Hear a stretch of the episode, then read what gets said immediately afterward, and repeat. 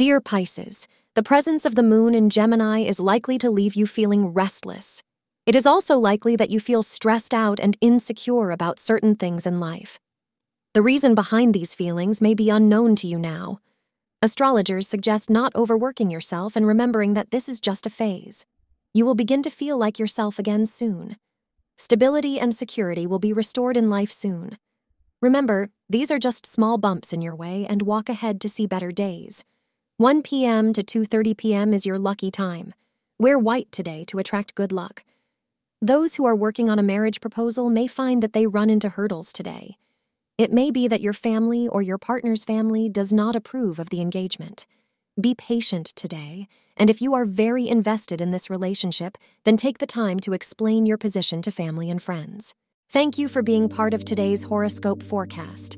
Your feedback is important for us to improve and provide better insights. If you found our show helpful, please consider rating it.